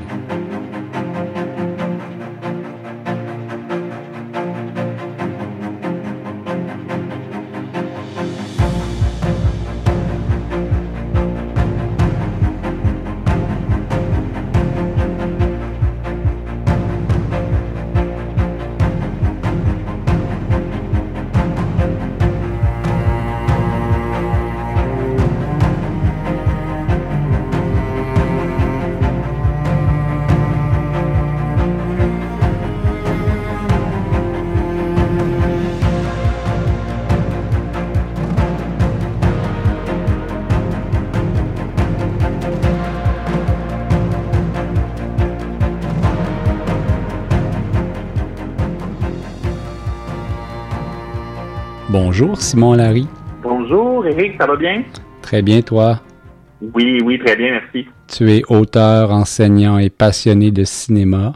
Et cette passion inclut les Oscars, ces récompenses plus grandes que nature, comme tu me l'écrivais ces derniers jours. Oui. Dans les semaines précédant la cérémonie, il y a toujours ce grand jeu des prédictions je t'ai proposé de nous parler de la 95e édition des Oscars, mais avec un angle plus large. qu'est-ce qu'il y aura dans les médias lundi matin? Ben, premièrement, c'est certain que dans les médias, euh, le, le, lendemain matin, il y a toujours est-ce que le meilleur film a mérité euh, la récompense, parce que c'est la récompense ultime. Hein, euh, à, la fin de tout ça, tous les producteurs veulent repartir avec cette récompense-là.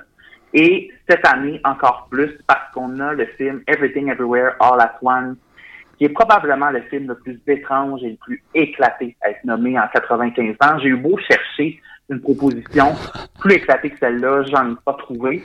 Euh, puis pire que ça, en fait, il s'agit du favori, adoré par les uns, mais qui est détesté par les autres. Qu'on parle tout de même d'un film où il y a des gens en plein combat qui font des culbutes pour atterrir cette première sur des dildos géants, pour obtenir euh, des plus grandes capacités de combat. C'est très particulier comme film, et c'est très rare que l'Académie des Oscars va aller vers un choix comme celui-là qui nous amène à dire que l'Académie pourrait décider de se replier sur un choix plus conventionnel, notamment de Fableman de Steven Spielberg.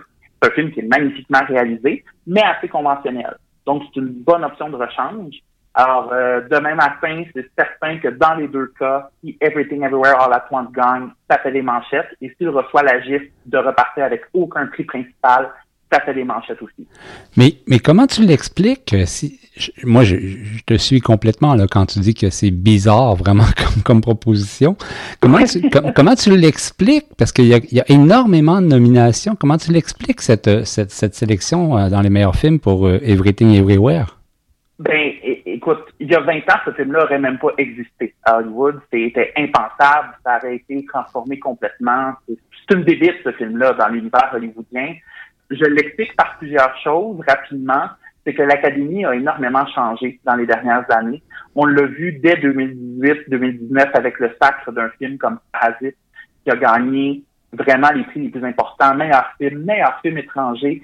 Euh, c'est une nouvelle académie, Eric, qui a maintenant 9000 membres au 000. Donc, rapidement, l'académie a pris de l'expansion et on a voulu aller vers des personnes issues euh, de la diversité. Alors, c'est sûr que cette diversité-là commence à se faire ressentir.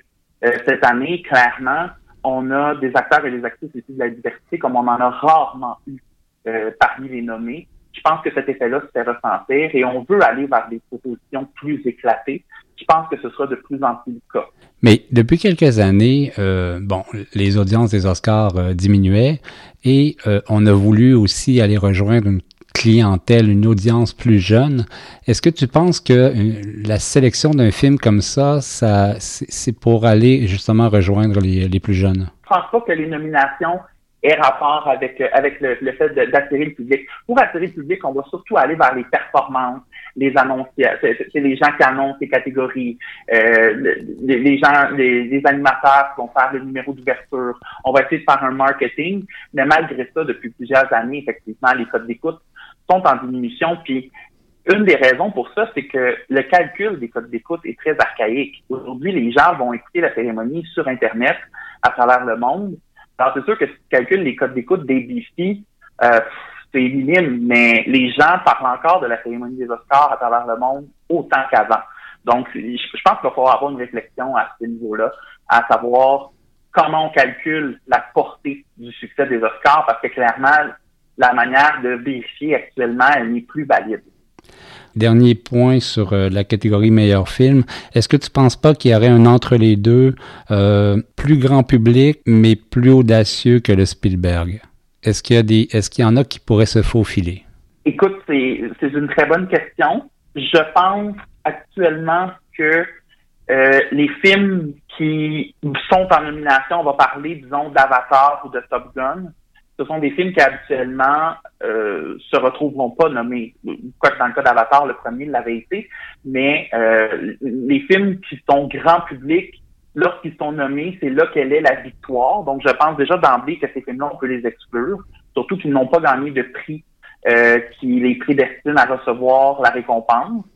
Euh, dans le cas de Women Talking de Sarah Polley, il a beaucoup plus de chances, en fait, de remporter un prix dans la catégorie du meilleur scénario adapté mais peu de chances de remporter le prix du meilleur film parce qu'il n'a pas été suffisamment vu. Et ça aussi, c'est un autre enjeu. Eric, il faut, faut que qu'un film soit vu par les 9000 membres pour être élu meilleur film. Donc, plus un film a de la portée, plus il risque de, de, tirer son épingle du jeu. Alors, je pense vraiment qu'ici, le Spielberg, c'est une valeur sûre. Everything Everywhere a gagné beaucoup de prix.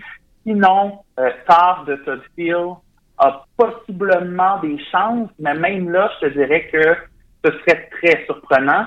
Euh, puis sinon, il y a The Benchies of Inisherin de Martin McDonough qui s'est vraiment beaucoup félicité au BAFTA. Donc, ça pourrait être une option aussi.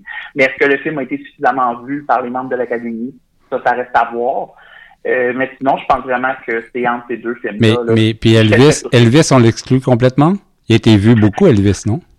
Elvis a été vu beaucoup, mais je pense que l'Académie va récompenser, si elle a récompensé le film, ce sera Austin Butler comme meilleur acteur et ce sera la récompense du film. Je pense que le, succès du film a beaucoup tourné autour de la performance parce que les œuvres, les œuvres du réalisateur ont souvent un accueil euh, mitigé. Souvent on adore ou on déteste. C'est un peu comme Everything Everywhere All at Once.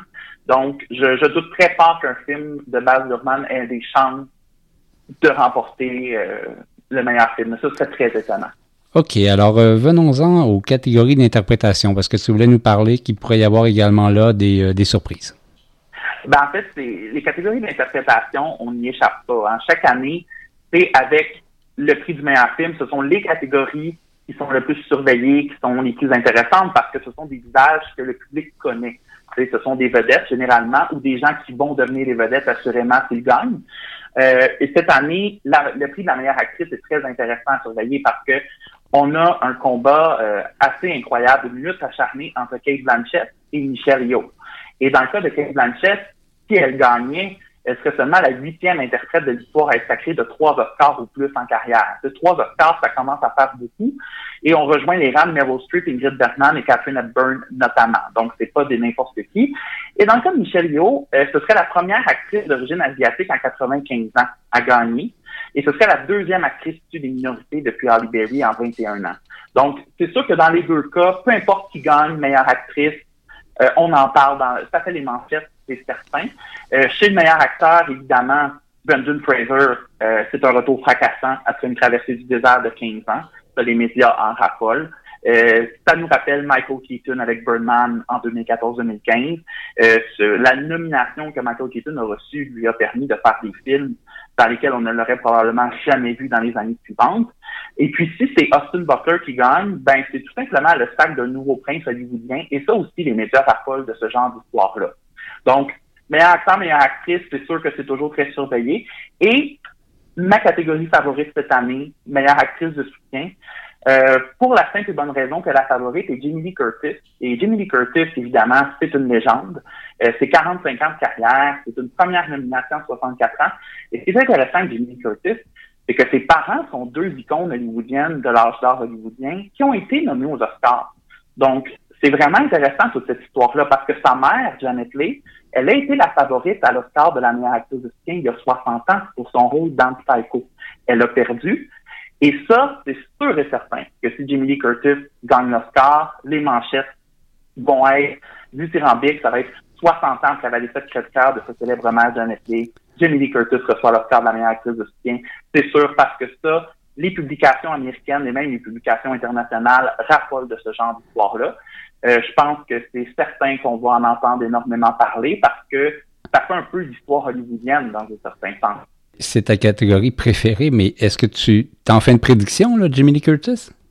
Ben, écoute, il y a plusieurs facteurs. Évidemment, les prédictions aux Oscars sont devenues relativement faciles à faire à cause de tous les prix qui les précèdent, mais il y a des surprises. Euh, cette année, c'est une catégorie qui est chaudement discutée parce que l'actrice qui a gagné le BAFTA et l'actrice qui a gagné le Spinnaker Guild sont pas les mêmes. Donc, il y a des choses à prendre en considération. Pourquoi je penche plus pour Jamie Curtis? Euh, ben, premièrement, c'est une icône hollywoodienne. Euh, elle a 64 ans, comme je l'ai dit.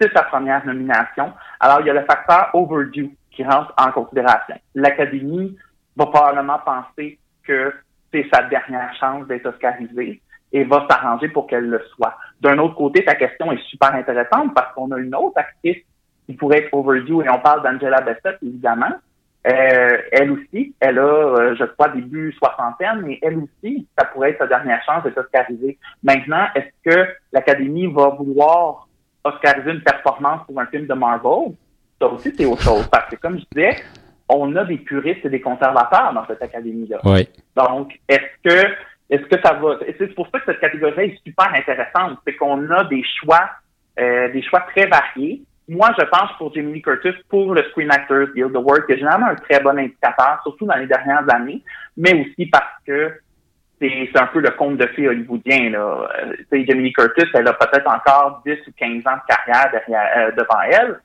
ben c'est l'occasion jamais de l'oscariser, puis ça va être une belle célébration, ça va être un peu la récompense de deux générations d'acteurs et d'actrices d'une famille d'acteurs très célèbres qui ont laissé leur marque sur Hollywood, et ça aussi, c'est le genre d'histoire que l'Académie euh, adore. OK, maintenant, second rôle euh, chez les hommes. C'est pas mal euh, certain que c'est Kevin Kwan pour Everything Everywhere All at Once. il a reçu le Golden Globe et le Screen Actors Guild Award. On sait que le Golden Globe n'a pas d'incidence sur l'Oscar, mais quand même, c'est une belle occasion, c'est un beau coup de marketing. Et on le sait, les Oscars, c'est pas uniquement le mérite, hein. c'est le marketing aussi qui est très important. Oui, absolument. Les, boîtes, les boîtes de production mettent des dizaines de millions de dollars par année derrière leurs films, en publicité, en événementiel. Donc, euh, Kevin Kwan a fait très bonne impression au Golden Globe. Il a, livré des discours émouvants. C'est un acteur qui est vrai. Et ça aussi, c'est un peu un conte de fées. Euh, je veux dire, le, petit garçon qui jouait demi-lune dans Indiana Jones il y a 40 ans, euh, pour qui la carrière n'a pas décollé après parce qu'on sait que, évidemment, les acteurs d'origine asiatique n'avaient pas la grosse part des rôles de premier plan. Euh, aujourd'hui, c'est un acteur qui revient et qui non seulement revient après 40 ans, mais qui en plus pourrait recevoir le score. Donc, tu sais, ça aussi, c'est gagnant. Et il est très touchant dans Everything Everywhere All at Once. Il, fait un peu tous les registres. Je veux dire, il est partout, puis il est vraiment, vraiment très, très bon dans le film. Donc, je pense que ça, c'est serré. Si ce n'est pas lui... Il a un, il a un concurrent.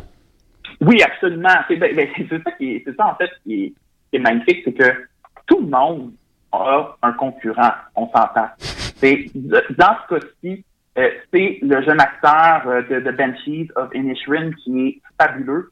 Euh, c'est un acteur, là, là son nom m'échappe. Je pense que c'est Barry Kilgan. Je ne sais pas si je le prononce comme il faut, par contre, mais euh, ce, jeune acteur-là est époustouflant. Puis en plus... Oui, c'est bien ça. Barry, Barry Keegan, c'est bien ça. Oui, oui, oui, Keegan, voilà. Ça, c'est super intéressant que tu le mentionnes parce que cet acteur-là aussi a une énorme carte en sa faveur. C'est qu'il a une histoire personnelle renversante. Euh, il a été abandonné, euh, il a passé sa jeunesse dans les familles d'accueil, euh, et là, il devient un conte de fées sur deux pattes aussi. Donc ça aussi, ça vient jouer. Les gens aiment ça, ces histoires-là. Et oui, c'est sûr qu'on vote pour la performance, mais l'Académie, c'est être subjective. Donc, ça pourrait être lui aussi, parce qu'il a gagné le BAFTA. Et cette année, plus que jamais, on voit un schisme entre la faction britannique de l'Académie et la faction américaine. Absolument. Les Britanniques, les, Britanniques ont sacré euh, All Quiet on the Western Front sur toute la ligne au BAFTA ou The Benchies of Inisherin, alors que les guildes américaines n'ont rien donné à ces films-là. Donc, on, on s'en va vers la cérémonie des Oscars en ne sachant absolument pas euh, laquelle des deux factions va dominer. Donc, c'est vraiment euh, parce qu'on sait que des fois, la faction britannique a le dernier mot. On l'a vu en 2019 avec Olivia Colman, quand elle a été sacrée de la meilleure actrice contre, euh, contre Glenn Close, qui était l'ultime favorite. On parlait d'Overdue, là, c'était sept nominations puis 70 ans. Là. Donc, c'est sûr qu'elle gagnait.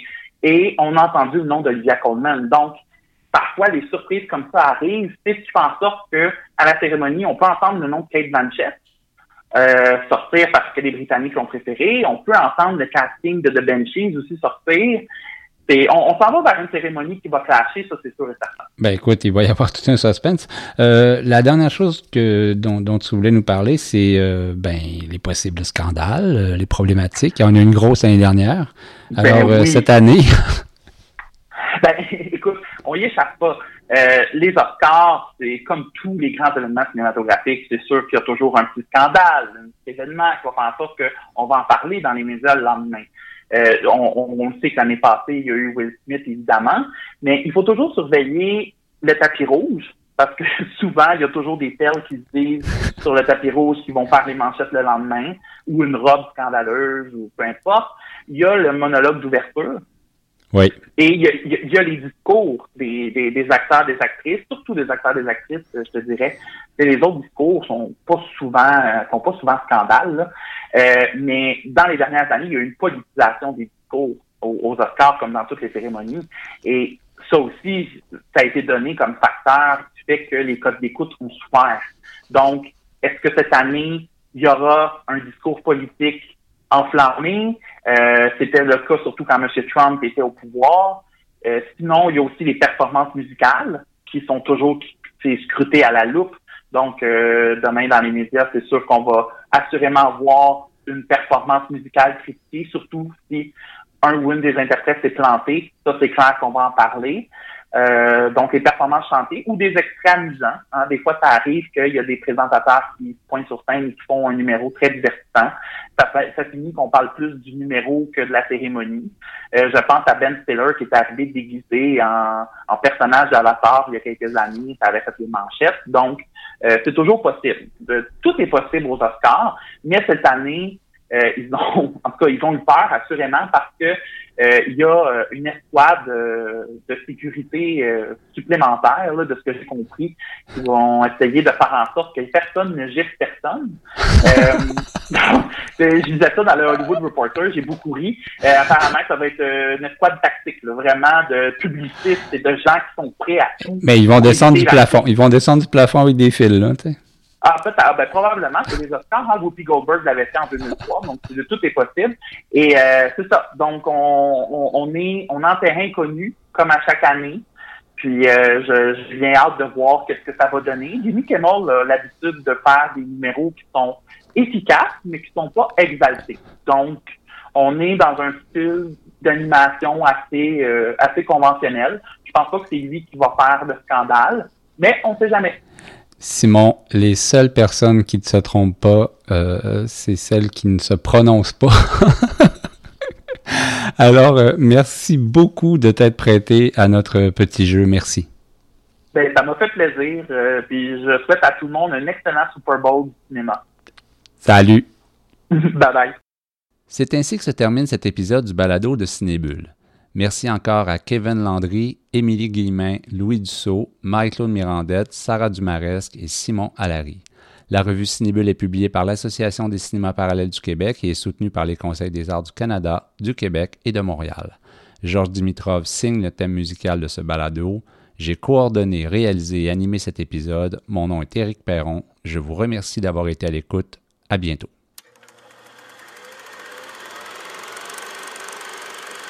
Oh, no, no, no.